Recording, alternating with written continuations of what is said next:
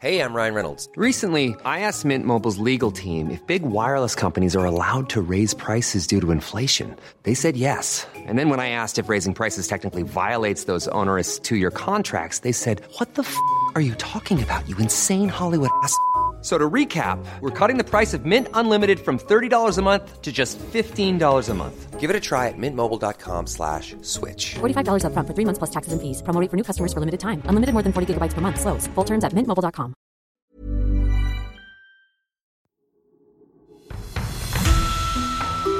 Mes chers camarades, bien le bonjour. Quel est l'un des lieux les plus difficiles d'accès sur la Terre ? Évidemment, il y a le pôle Nord et le pôle Sud, bien sûr. Mais il y a aussi l'Himalaya. Et pourtant, certains s'obstinent à y vivre, y voyager, voire même à y mourir. C'est bien pratique pour les archéologues, parce qu'un cimetière donne toujours mille indications sur la façon dont les gens vivaient à tel ou tel endroit du passé. Mais notre découverte du jour n'est pas un cimetière, mais plutôt un ossuaire, un entassement accidentel de cadavres. Et on a beaucoup de mal à comprendre qui ils étaient et d'où ils venaient. Ladies and gentlemen, the story you are about to hear is true. À cinq mille mètres d'altitude, au cœur de l'Himalaya et du parc national de Nanda Devi, se trouve un lac qui est gelé onze mois par an, le Roopkund. La légende hindoue raconte que le dieu Shiva en personne le façonna pour servir de miroir à la douce Nanda Devi. Une belle romance, mais dans les profondeurs glacées du lac, dorment en réalité des morts millénaires. En dix-neuf cent quarante-deux, un gardien du parc national découvre que les eaux provisoirement dégelées du lac recouvrent des milliers d'ossements, dont certains encore recouverts de lambeaux de chair. Dans ses quarante mètres de diamètre, le lac contient pas moins de cinq cents squelettes humains. Étant alors en pleine guerre mondiale, on croit aussitôt à une attaque furtive des Japonais. Mais non, le carbone quatorze prouve que les corps ne datent pas du vingtième siècle, mais plutôt du huitième siècle. mille deux cents ans sous la glace, dans le secret le plus absolu. À ce moment-là, on se pose pas mal de questions. Comment cinq cents personnes ont pu mourir en même temps, au même endroit ? Quel cataclysme les a surpris là ? Une épidémie ? Un froid soudain ? Est-ce une armée de soldats ou une caravane marchande ? Les recherches sont dures. Le site est difficile d'accès, sujet aux éboulements, fréquenté par les pèlerinages hindous et maintenant par des randonneurs curieux. Ils trouvent amusant de rapporter chez eux un ossement sans aucun respect pour les défunts ni pour l'intérêt archéologique du site. Le lac aux squelettes est méticuleusement pillé. Malgré tout, une équipe internationale parvient à publier ses résultats en deux mille dix-neuf. Et là, surprise. Sur les trente-huit squelettes testés, on n'a pas découvert un groupe d'individus, mais trois. vingt-trois viennent de l'Asie du Sud du huitième siècle. Mais ils ne sont pas tous morts lors d'une unique catastrophe. Ils ont perdu la vie à différents moments. quatorze sont originaires de la Méditerranée orientale du dix-huitième siècle. Mille ans plus tard, un corps, lui aussi récent, vient d'Asie du Sud-Est.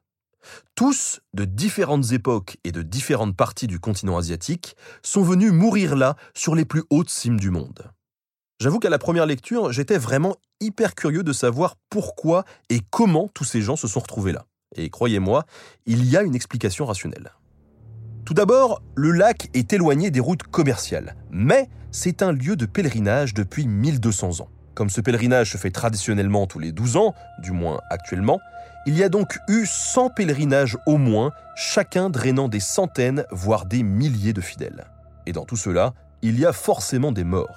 Imaginons que traditionnellement on les abandonne aux eaux sacrées, eh bien ça pourrait expliquer la chose. Il faut ajouter à ça que le climat est rude et les éboulements fréquents. Donc, beaucoup de morts potentielles, surtout sur mille deux cents ans. Le chiffre de cinq cents défunts paraît tout de suite beaucoup moins impressionnant. Et puis les experts pensent qu'une bonne part du groupe est quand même mort dans un seul et même événement. D'autres décès restent à expliquer, mais une catastrophe pourrait alors justifier la majorité des cadavres. Finalement, le problème reste ce groupe de Méditerranéens. Ce n'étaient pas des marins, vu leur régime alimentaire terrestre, alors pourquoi sont-ils venus se perdre ici, au fin fond de l'Himalaya ? Un pèlerinage hindou ? Eh bien, c'est peu probable vu le peu d'écho de l'hindouisme dans cette partie du monde à l'époque. Alors tout ça reste encore un mystère. Les recherches se poursuivent dans les archives locales et qui sait, on trouvera peut-être un groupe de marchands venus d'Europe. Cette histoire fait un peu froid dans le dos. Heureusement, elle est le fruit d'une suite de circonstances climatiques et géographiques exceptionnelles. Alors rassurez-vous, vous n'êtes pas près de finir congelé dans un lac au sommet du monde.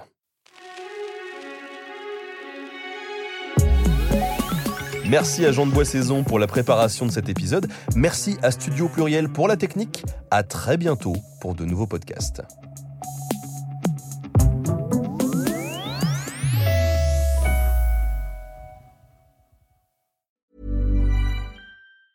Planning for your next trip?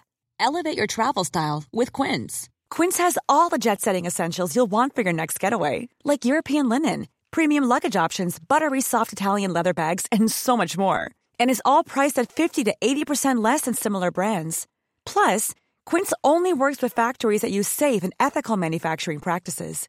Pack your bags with high-quality essentials you'll be wearing for vacations to come with Quince. Go to quince.com slash pack for free shipping and three sixty-five day returns.